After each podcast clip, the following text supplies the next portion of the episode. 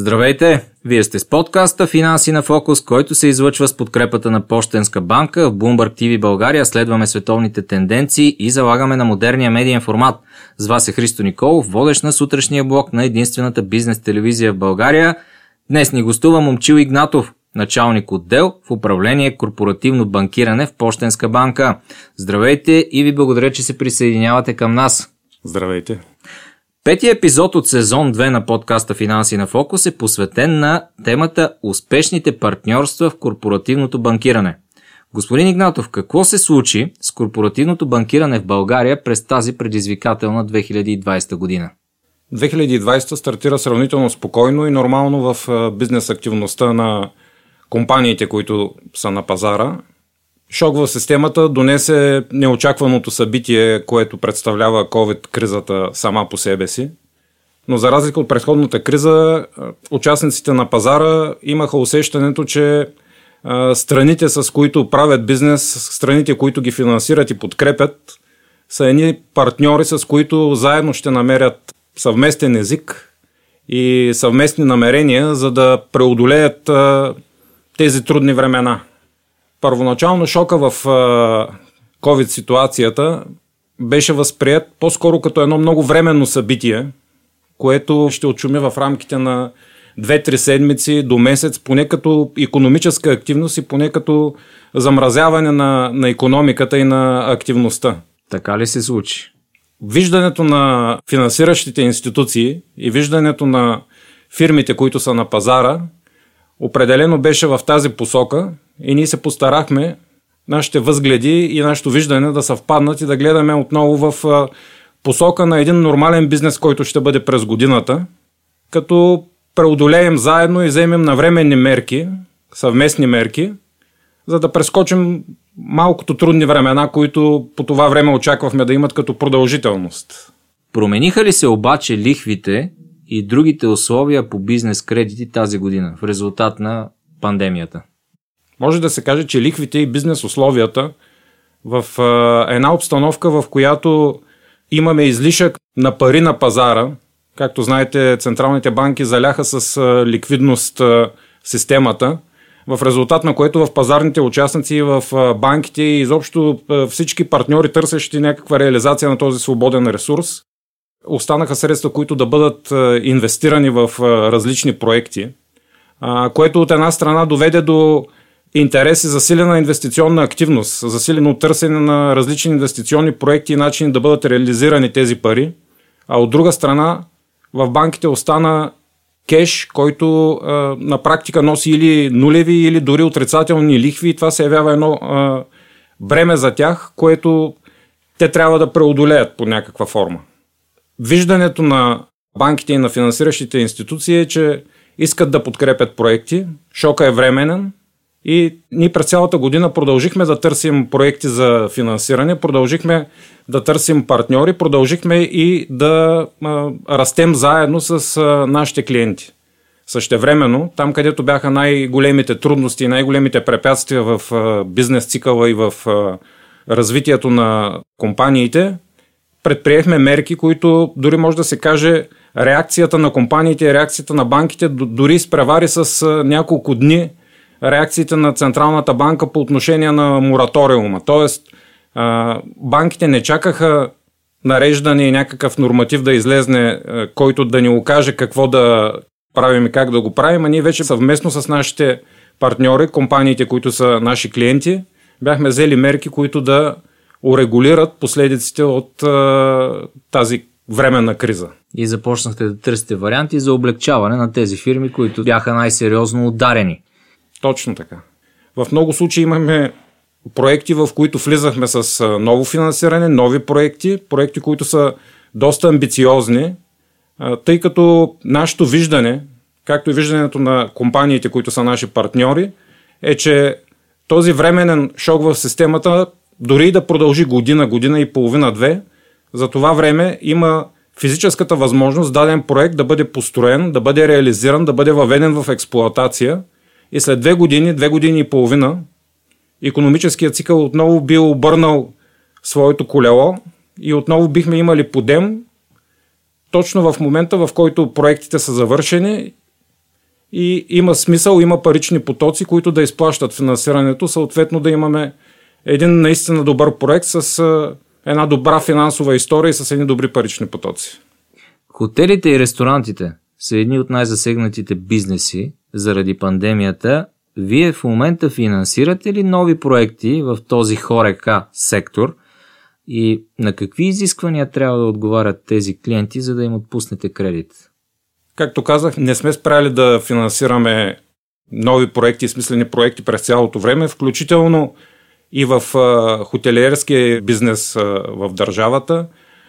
Голяма гордост ни е, че дори и в толкова неясното в усещането си лятно време успяхме да защитим проекти, и то не малки проекти за нови хотели, за разширение на стари хотели, но подходът ни като цяло може да се каже, че е по-внимателен, но не е тотално ограничаващ финансирането на проектите. Какво имам предвид? Малко повече вглеждане в детайлите, малко повече разглеждане и вникване в структурата на сделките, малко повече съвместно прецизиране на условията по сделките, които финансираме. Това са едни от условията, за да се реализира един такъв проект в условията на кризата. Как действате в Пощенска банка към клиенти от този сектор, недвижими имоти? Ние сме активни в този сектор, така както винаги сме били. В Пощенска банка нямаме ограничения или забранени сектори, в които финансираме. По-скоро финансираме проекти, които имат смисъл, рационални са и са добре подплатени от гледна точка на структура, на парични потоци, на спонсор на проекта и на всички участници, които са в дадена такава голяма сериозна инвестиция. В тази връзка не правят изключение и така наречения сектор на жилищните имоти. Ние продължихме с, може би, равни дори и по-високи темпове от предходна година да финансираме този сектор, тъй като основна движеща сила в сектора с спестяванията на домакинствата и свободните пари, които казахме, че ги има в изобилие на пазара. От една страна имаме депозитна база, която расте, има свободен кеш в пазарните участници, а в една малка държава като България възможностите за инвестиране поне в съзнанието на хората и като народопсихология обикновено опират до това да вложат парите си първо в нещо стабилно, като недвижим имот, и в последствие да мислят с някакви по-малки суми на определени стъпки да инвестират в по-рискови активи.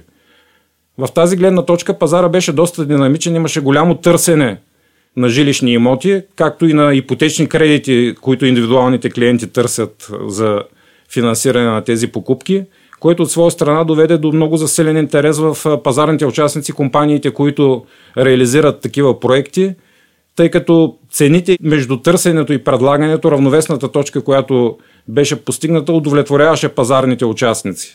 Същевременно компаниите, които в момента инвестират основно, вече имат изградена история в годините, някои от тях имат десетилетия назад история в такива проекти и в момента просто разгръщат дейността си, разширяват своето портфолио от проекти и успяват да реализират едни наистина качествени и добри проекти. С такива фирми отношенията ви се развиват. А какво да кажем обаче, ако дойде при вас един предприемач, който няма история и иска да изгради първата си жилищна сграда?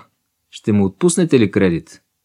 Всеки един проект в разглеждането от страна на банките и в преценката дали да финансират даден проект не се опира на една единствена черта на финансирането. Всеки един проект има много различни аспекти, които могат да допринесат за това той да е успешен. От една страна, да, бизнес историята е важна, която предприемачите имат зад гърба си, но конкретно в сектора, но от друга страна пазарните участници обикновено имат осъществени бизнеси, които генерират парични потоци в други сфери, производствени предприятия, търговски предприятия, които са доказали мястото си на пазара, имат възможността да генерират паричен поток, вече са донесли възвращаемост на собствениците си, които съответно търсят реализация също на тези свободни средства в различни проекти, за да диверсифицират дейността си и да диверсифицират възвръщаемостта на парите си.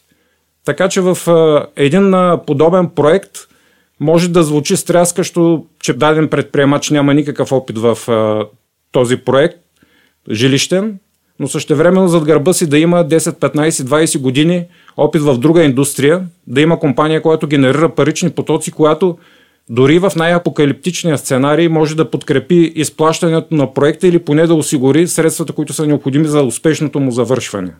Ситуацията с бизнеса е много динамична тази година. Какво се случва в момента? Как бизнесът в България, с който си партнирате, посреща втория локдаун? Наблюдавате ли забавяне при плащанията по кредити в последните седмици? Има ли други негативни ефекти? Оплакват ли ви се вашите партньори? Не забелязваме забавяне в плащанията. По-скоро в момента усещането отново е, че това е нещо много временно. Пазарните участници имаха време 6, 7, 8 месеца да пренастроят вижданията си, да пренастроят начина си, по който правят бизнес. Това го виждаме, например, в момента в ресторантьорския бизнес. Виждаме, че ресторантите продължиха да работят. Да, може да няма маси, но персонала работи, правят доставки по домовете, дават поръчки на място. За вкъщи. В резултат на което имат сили и имат желанието да преодолеят този шок съвместно. Може ли да се каже, че голямото сътресение вече зад гърба ни, че имаме работещи механизми за справяне с ситуацията и че бизнеса като цяло, както вие казахте в момента, веднъж като е преживял един локдаун, е много по-подготвен за следващи? Не е лесно за бизнеса, трудно е. Не можем да кажем, че е лесно. Предизвикателствата остават, както и рисковете са много, които остават. Но от гледна точка на финансиращите институции, от гледна точка дори на държавата, в момента има много повече инструменти, които да подпомогнат преминаването през тези трудни времена. Удължаването на мораториума, който е върху плащанията, е един такъв елемент. Различните програми, които държавата успя да отпусне и да реализира от страна на банките, включително в наливането на ликвидност в дружествата под формата на програмата на Банката за развитие, която, например, беше и която в момента отново имаме намерение и желание да развием и да надградим спрямо това да осигурява една ликвидност в предходната криза. В момента тази програма я разширяваме. Пред подписване сме на договор с Банката за развитие за подобряване на параметрите, като в момента средствата ще бъдат насочени не само за осигуряване на някаква краткосрочна ликвидност, но дори има и възможност за нови оборотни пари да се дават и дори за финансиране на нови проекти на фирмите. Казахте, че параметрите ще бъдат подобрени. Да. Ясно ли е как точно и кои параметри? Със сигурност това, което знаем и което предстои да се случи, е, че в обхвата на програмата, ако до момента попадаха малки и средни предприятия, програмата разширява достъпа на фирмите, включително и на по-големите фирми, които са на пазара, тъй като и те изпитват затруднения. Какво имам предвид? В момента малките и средни предприятия, сумата на финансирането ще бъде увеличена от 300 000 лева до 1 милион лева. А същевременно големите компании биха могли да се възползват от финансирания до 2 милиона лева. Както знаем, средните и големи компании, те са гръбнака на икономиката от гледна точка на това, че ефектът им, ако не работят и не осигуряват заетост на своите служители, които са стотици, някои пъти хиляди на брой, би бил особено голям и особено болезнен върху икономиката. Специално при вас в Пощенска банка има ли нови антикризисни инструменти, които може да представим на слушателите ни, извън тези, които споменахме досега? Ние не сме спирали да търсим и да намираме решения за нашите партньори и кредитополучатели, както и за новите клиенти, които желаят достъп до някакво финансиране. В момента подписахме две програми с Европейския инвестиционен фонд, програмите по Джереми и Косме, като плюсовете за клиентите са ни, че това са програми, които осигуряват от една страна обезпеченост на експозициите на нашите клиенти, т.е. дават една възможност за лесен достъп до финансов ресурс, дори на компании, които нямат значителни активи, твърди активи зад гърба си. От друга страна, какво да заложат. Точно така. От друга страна, това пък дава възможност дори и на компании, които са стартъпи, т.е. компании, които в нашата сфера са с финансова история под 3 години и нямат изградена финансова история, нямат изградена история на паричните потоци, върху която да стъпи изплащането на кредита, успяваме да финансираме подобни компании по подобни програми. Както винаги в Пощенска банка сме едни от най-активните на пазара и имаме редица на брой изключени споразумения за реализирането на такива проекти. Как общувате с вашите корпоративни клиенти тази година? Какви канали използвате най-често? Ето и сега се намираме в локдаун. Смея да твърдя, че кризата отвори палитрата от възможности за комуникация с клиентите ни.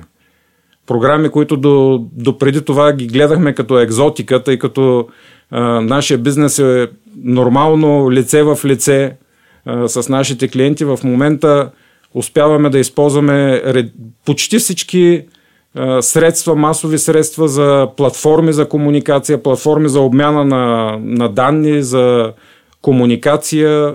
Най-големите ви корпоративни кредити тази година към кои икономически сектори бяха? Нямаме фаворизиран икономически сектор. Както казах, наистина със всеки един клиент, със всеки един партньор, тъй като ние разглеждаме клиентите си като партньори, сядаме заедно, правим обща рамка на проектите, изчистваме детайлите, успяваме да влезнем в проекта и да направим необходимата структура, така че той да е успешен не само от бизнес, но и от финансова гледна точка. Пощенска банка е основен партньор в акселератора DR2Scale на Endeavor. Какво е наблюдението ви върху младите предприемачи и техния потенциал? Какво научихте от тях и какво те от вас тази година? Endeavor създава една среда в подобни участници пазарни, които те първа прохождат в намерението си и в желанието си да правят бизнес. Не случайно в тези среди термина е екосистема. Endeavor предоставя една добра среда, тази екосистема да получи своя завършек, успява да осигури комуникация не само между стартиращите предприемачи, но и същевременно да осигури менторство на тези предприемачи от редица от големите имена, които са в сферите им на дейност, а и не само, и да осигури една експертиза по всички въпроси на бизнеса по отношение на маркетинг, вътрешна организация, финанси, програмиране дори в компании, които са насочени в IT сферата. Благодаря ви много за този разговор. Благодаря и аз. Благодаря на Пощенска банка. Това беше Момчил Игнатов, началник отдел в управление корпоративно банкиране в Пощенска банка. С него разговаряхме по темата успешните партньорства в корпоративното банкиране. Слушайте всички епизоди на подкаста Финанси на фокус на сайта bloombergtv.bg, както и на всички популярни платформи за подкасти